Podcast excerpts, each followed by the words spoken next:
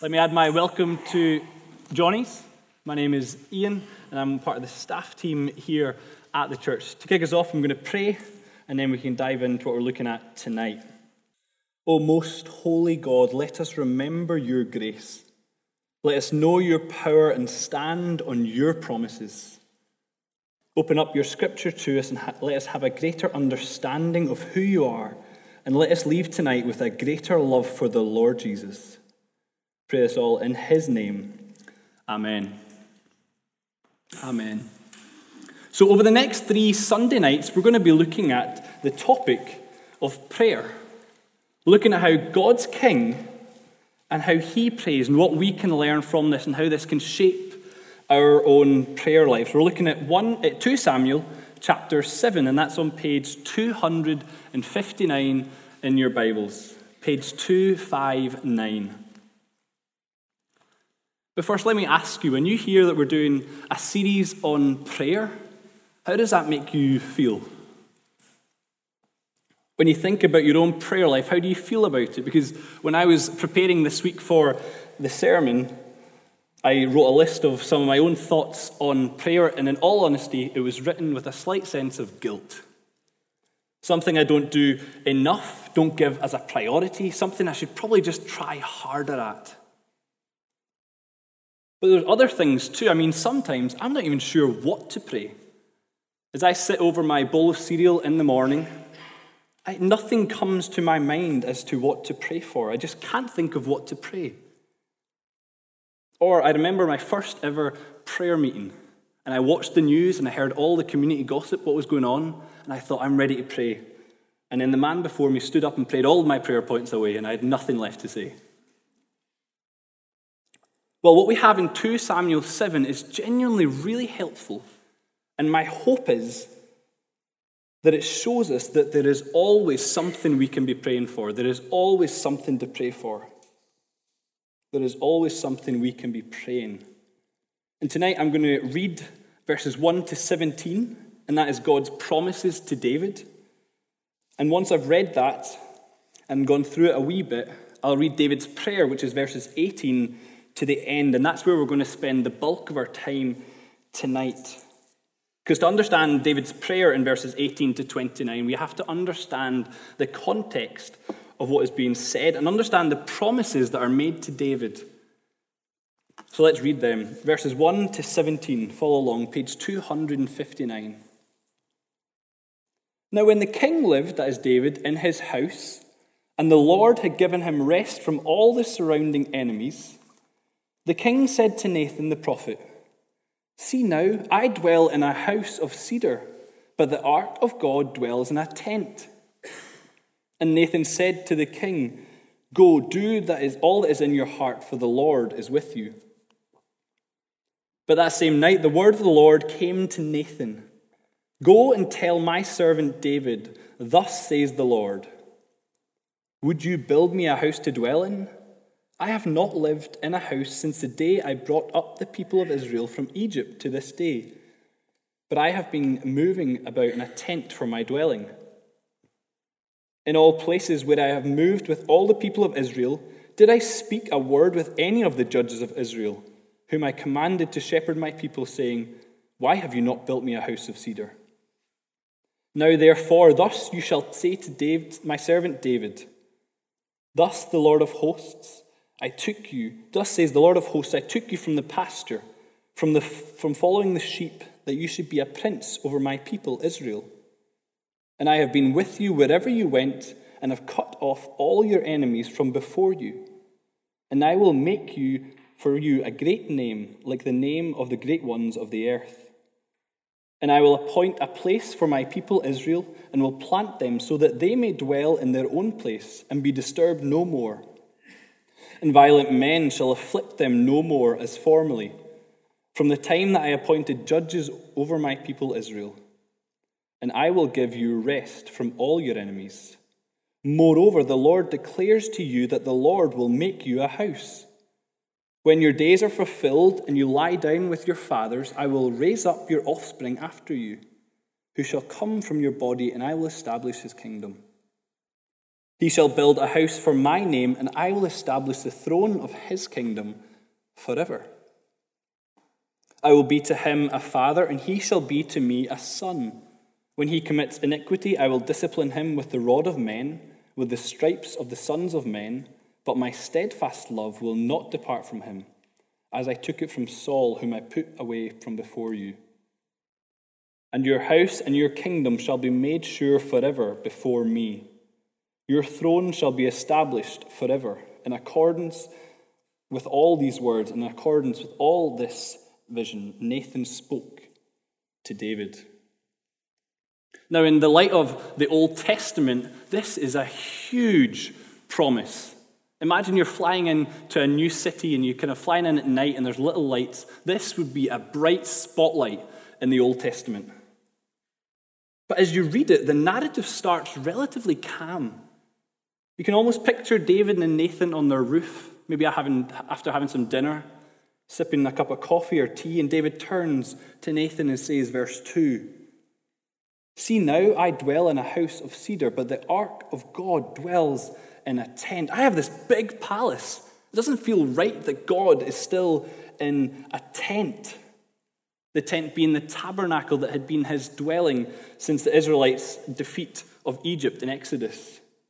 And Nathan says, Go, do all that is in your heart, for the Lord is with you.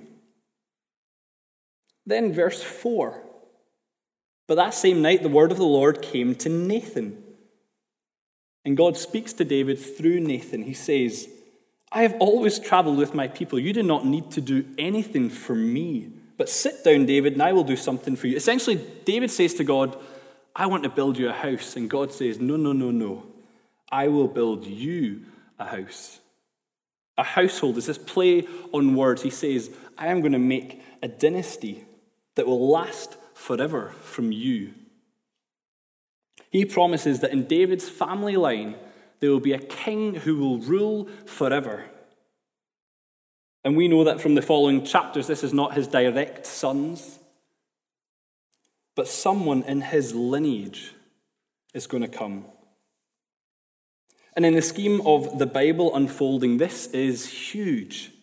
This is another step in God's plans and promises. It's another clue to solving the mystery of how God is going to save his people. A clue in God's plan for redemption. I want to see, I want you guys to see just how important that is in understanding the Bible as a whole and understanding what David prays in verse 19. So to help me, I've got a PowerPoint.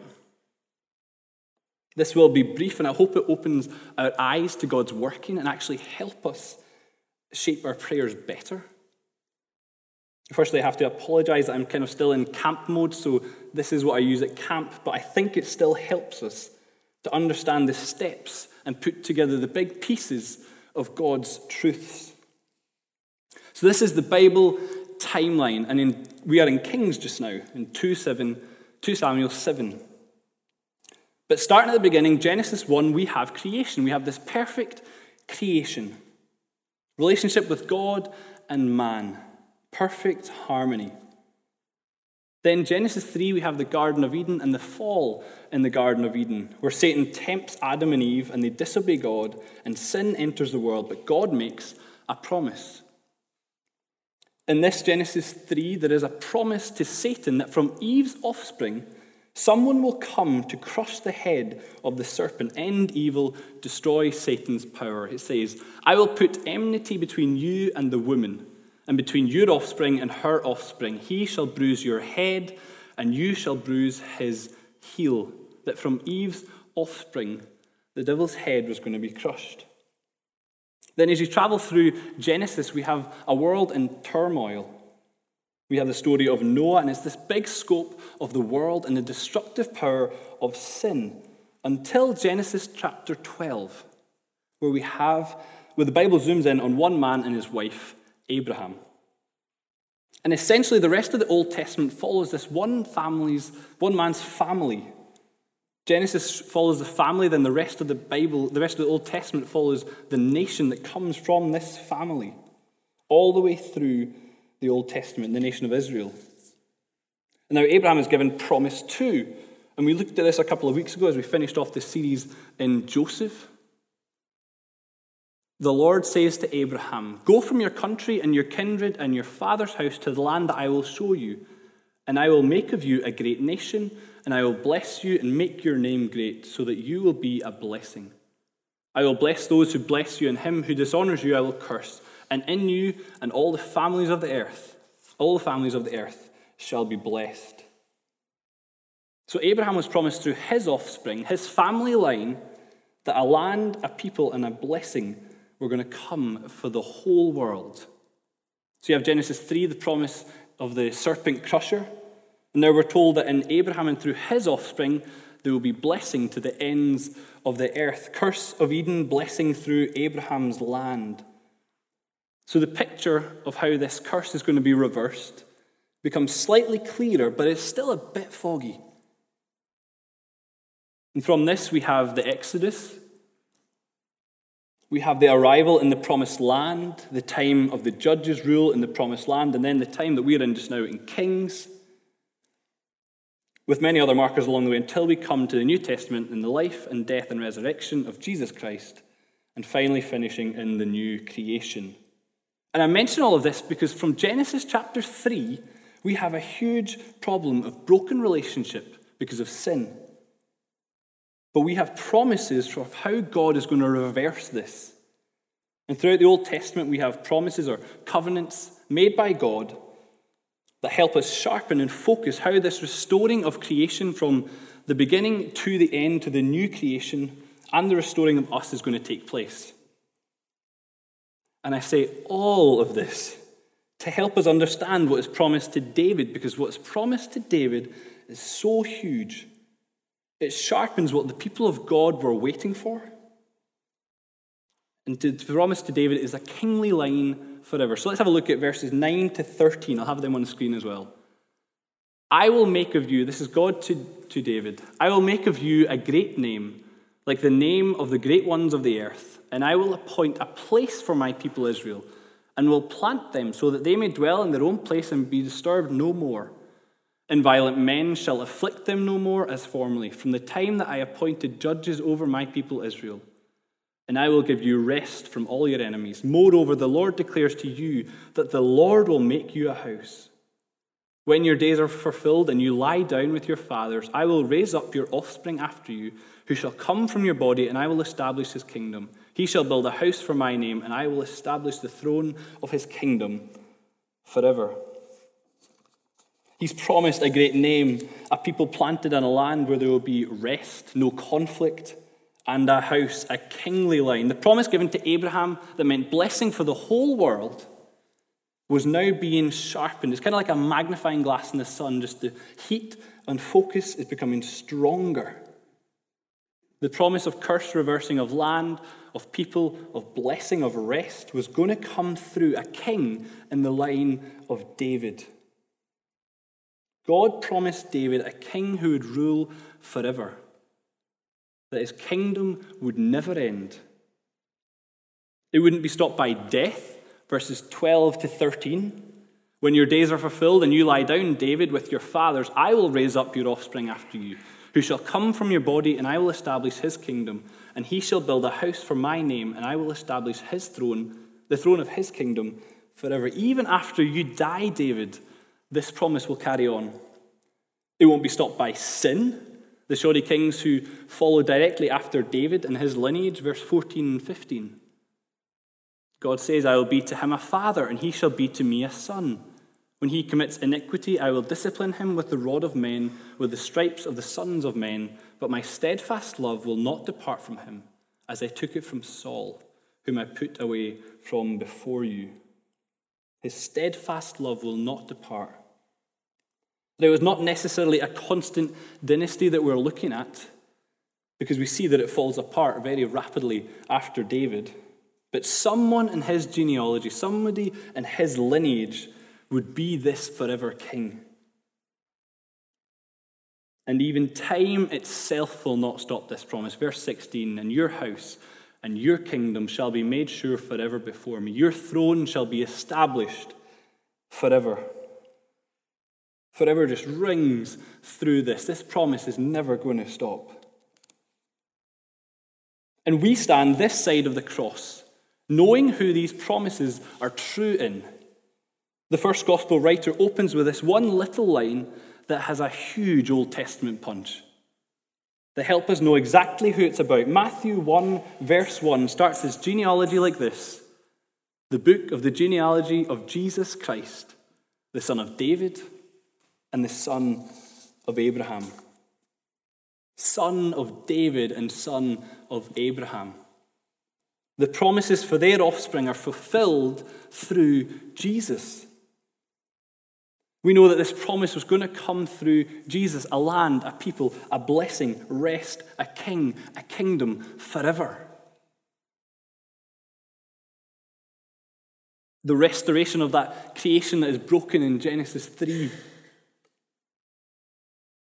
we know that that new creation is that new kingdom will have one king, and that king will be Jesus. Good, so we've done verse 1 to 17. I had to do it very briefly and very quick, and I apologize for that. But if you remember, our topic to cover tonight is prayer.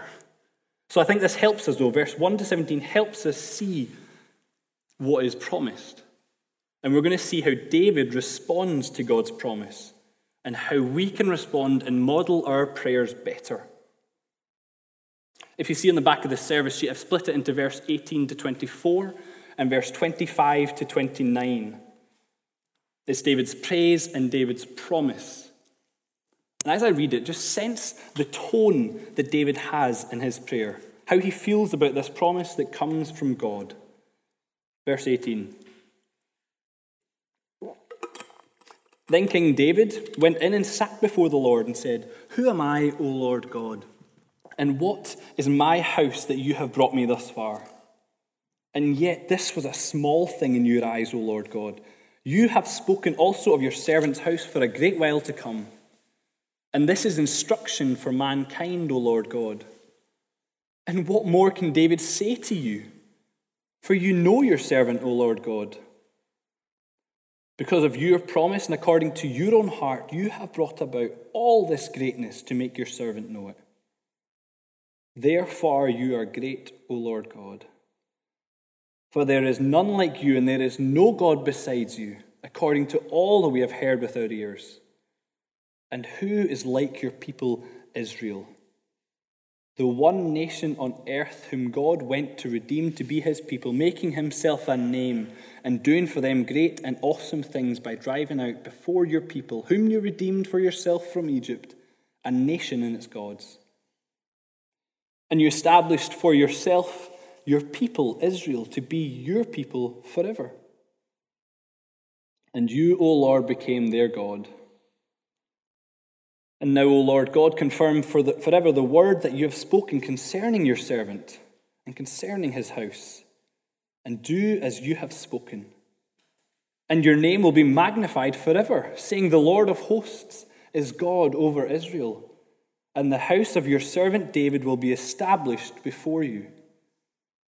For you, O Lord of hosts, the God of Israel, have made this revelation to your servant, saying, I will build you a house Therefore, your servant has found courage to pray this prayer to you. And now, O Lord God, you are God, and your words are true, and you have promised this good thing to your servant. Now, therefore, may it please you to bless the house of your servant, so it may continue forever before you.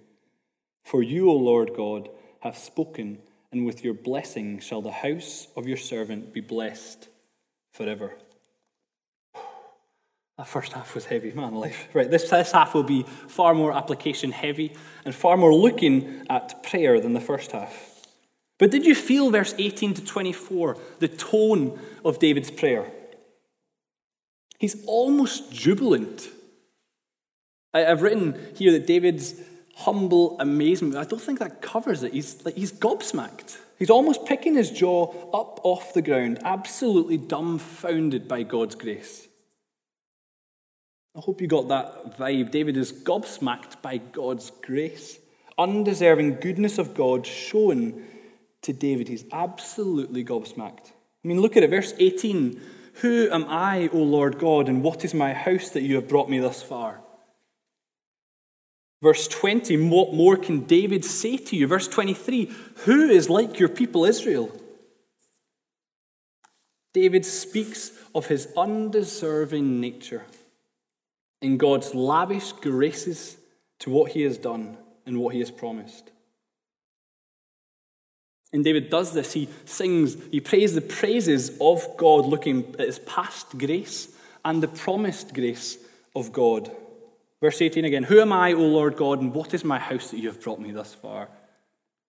Calvin says of this, as if preserving David from a thousand deaths was altogether too trivial, Yahweh had committed, God had committed himself to a forever promise regarding David's dynasty. As if preserving David from a thousand deaths was altogether too trivial. It's not as if David has been hard done by, God has been with him and saved him numerous times and risen to king of Israel. And so David looks back in his life and says, Who am I that I deserve this grace that you have shown me? Who on earth am I that I deserve this? Why am I deserving? I was a shepherd, I was a nobody. I was the last of eight sons. And he doesn't just end by looking backwards, he points forwards to God's promised grace. Verse 19. And yet, this was a small thing in your eyes, O Lord God. You have spoken also of your servant's house for a great while to come. And this is instruction for mankind. You have promised a forever king to bring about God's promises. And the end of the verse it says, And this is instruction for mankind, O Lord God. It's kind of a confusing sentence. But a commentator I was reading that helped me said that for this is instruction for mankind is better or more helpful to read as such is human destiny. Such is human destiny, which I think helps us see what it is. That now that God has said it's going to happen, it's going to happen.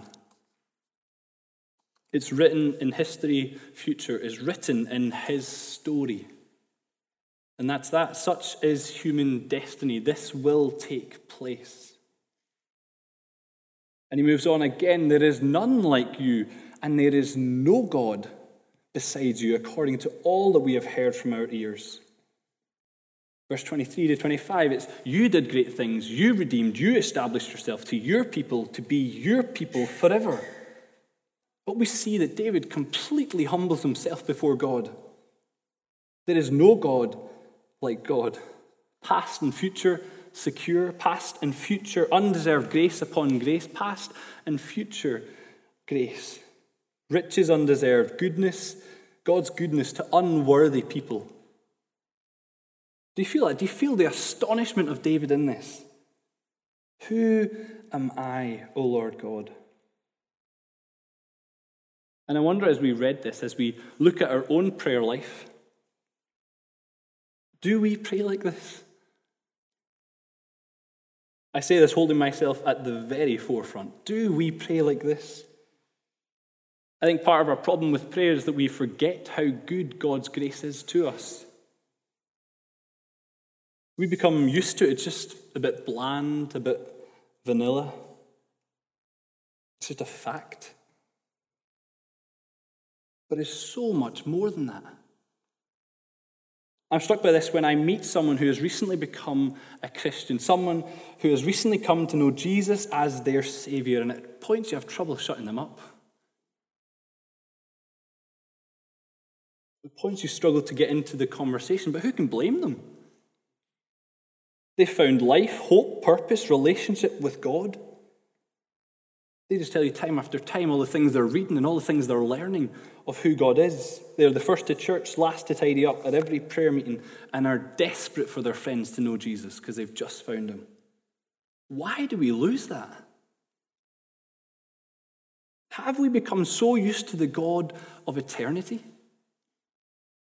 Normalized the supernatural? Are we over the hype of God? Why is it that God somehow becomes just norm? When does the scandal of God's grace just become ordinary? Obviously, we have not been spoken to and told our offspring will be king forever. However, we have been shown unbelievable, unmerited grace upon grace. The gospel that we believe to be true and know to be true is utterly scandalous. God so loved us, he sent his Son despite what we do and despite what we have done. So, how should we pray?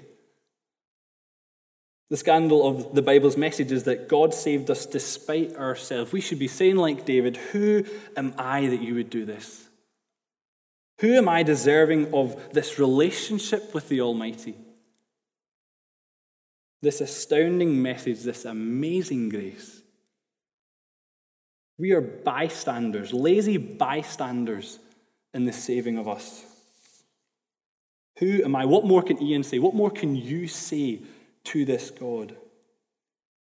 You have shown mercy and grace, saved our lives from death to life. There's a prayer point right there. Brought to life in relationship with God. Amen. Able to pray, won from our former captor, rescued from our slavery. Amen. Shown hope, released from the bondage that was leading us down a nowhere track. I mean, we should be able to look at God's grace to us so far and pray like David with utter praise, utter thanksgiving to God. And like David, we don't just pray for past grace, we pray for promised grace that saved us from the bondage, the slavery, the sin, the death, to life, relationship, and eternity with our Creator and Maker we have been promised so much more. We stand further down the promised line, promised timeline of history and see these promises realized in Jesus. We see so much more than David saw. That's how we can pray thankful because we are lazy bystanders in the saving of ourselves. God is the prime mover in all of history. Who am I, O Lord God? I was actually thinking when we're singing the song tonight, great things he has taught us, great things he has done, and greater rejoicing through Jesus the Son, but purer and higher and greater will be our wonder, our worship, when Jesus we see. That we've been saved by grace, and there is grace upon grace, where we will see Jesus in the new creation. Let that be what fills our prayers. And so David waxes lyrical about God's grace towards him, but he doesn't stop there. Verse 25 to 29. He prays promises. Verses 25 to 29. And at first reading, follow with me, verse 25. And now, O Lord God, confirm forever the word that you have spoken concerning your servant, concerning his house, and do as you have spoken. I don't know about, about you, but whenever anyone especially even David, tells God what to do, it makes you feel slightly uneasy. That is just ever so slightly wrong. God is God, and David has just waxed lyrical about how good he has been. And now David sits in the driving seat ordering God around. I mean, it can't be David just draped over his throne, pointing his scepter, telling God what to do. But in fact, David tells us himself why he prays what he does. Verse 27 is why he prays what he does. For you, O Lord of hosts, the God of Israel, have made this revelation to your servant, saying, I will build you a house. Therefore, because of that, your servant has found courage to pray this prayer to you. David prays what he does because God has said it will happen. It's really simple. Verse 25, do what you have said. Verse 26, for the glory of your name. And verse 27, and he prays it because of the confidence I now have before you because you promised it. Now do this and bless this house. Do your forever blessing. The prayer isn't a patronizing David bossing around the divine. David's petition to God is simply and only because God has said it. David is in absolutely no doubt that this will happen. It's almost as if David is standing, looking down the timeline of history, and he doesn't know where, but he knows that somewhere there will be a king from his line on the throne. He trusts God's promises completely and prays them back to him because it's put in eternal ink. There is no Tipp-Ex in God's promises, there is no undo, there is no refresh. David prays for the king that God is promising to come, for the forever land, the new creation, the new kingdom that God has spoken about.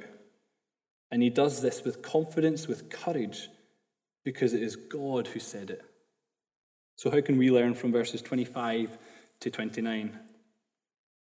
We pray to the same God who has made the same promises, and we are just further down the promise line of history. We see who this King Jesus, this King is, and it's Jesus, and we pray for this forever kingdom that has begun. We pray God's promises back to Him. When we pray, we pray with kingdom priorities in confidence that He will do it. Jesus Himself tells us to pray for this kingdom. Matthew chapter 6. Our Father in heaven, hallowed be your name, your kingdom come, your will be done on earth as it is in heaven. That we pray, like David, for this kingdom to come.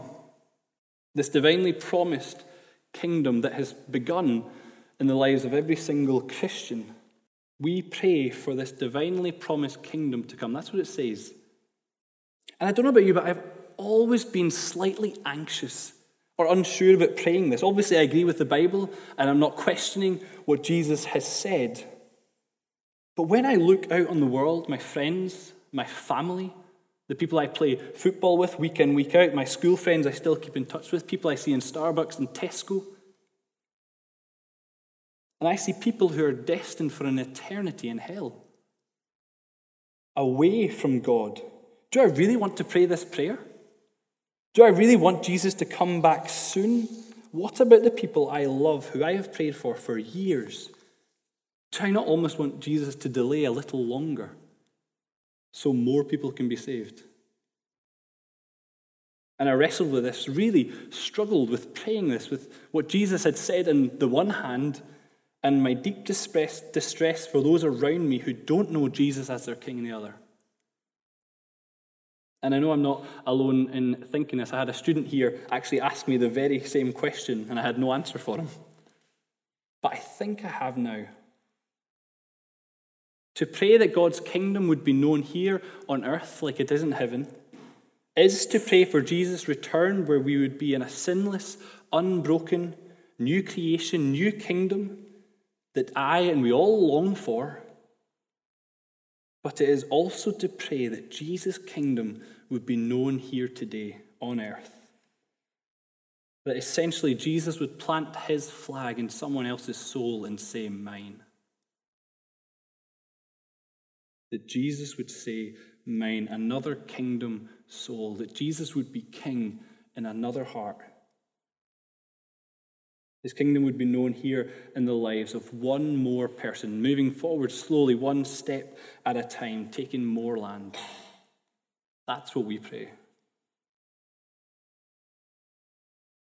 We pray that this kingdom that will last forever be known in one more heart, in the lives of our friends and families, the people we rub shoulders with every single day, the people we rub shoulders with because God has placed us there. Or even bigger, we pray for cities, we pray for nations to know Jesus as King. We pray big prayers because God has promised to make his kingdom known here on earth as it is in heaven. And we do pray that other prayer that his kingdom will come that will last forever, that we can be relieved of our brokenness and the brokenness of this world, that we can be away from the pain and grief that we are surrounded by. It's great. We pray the exact same prayers that David prays. We pray with confidence God's own prayers back to him.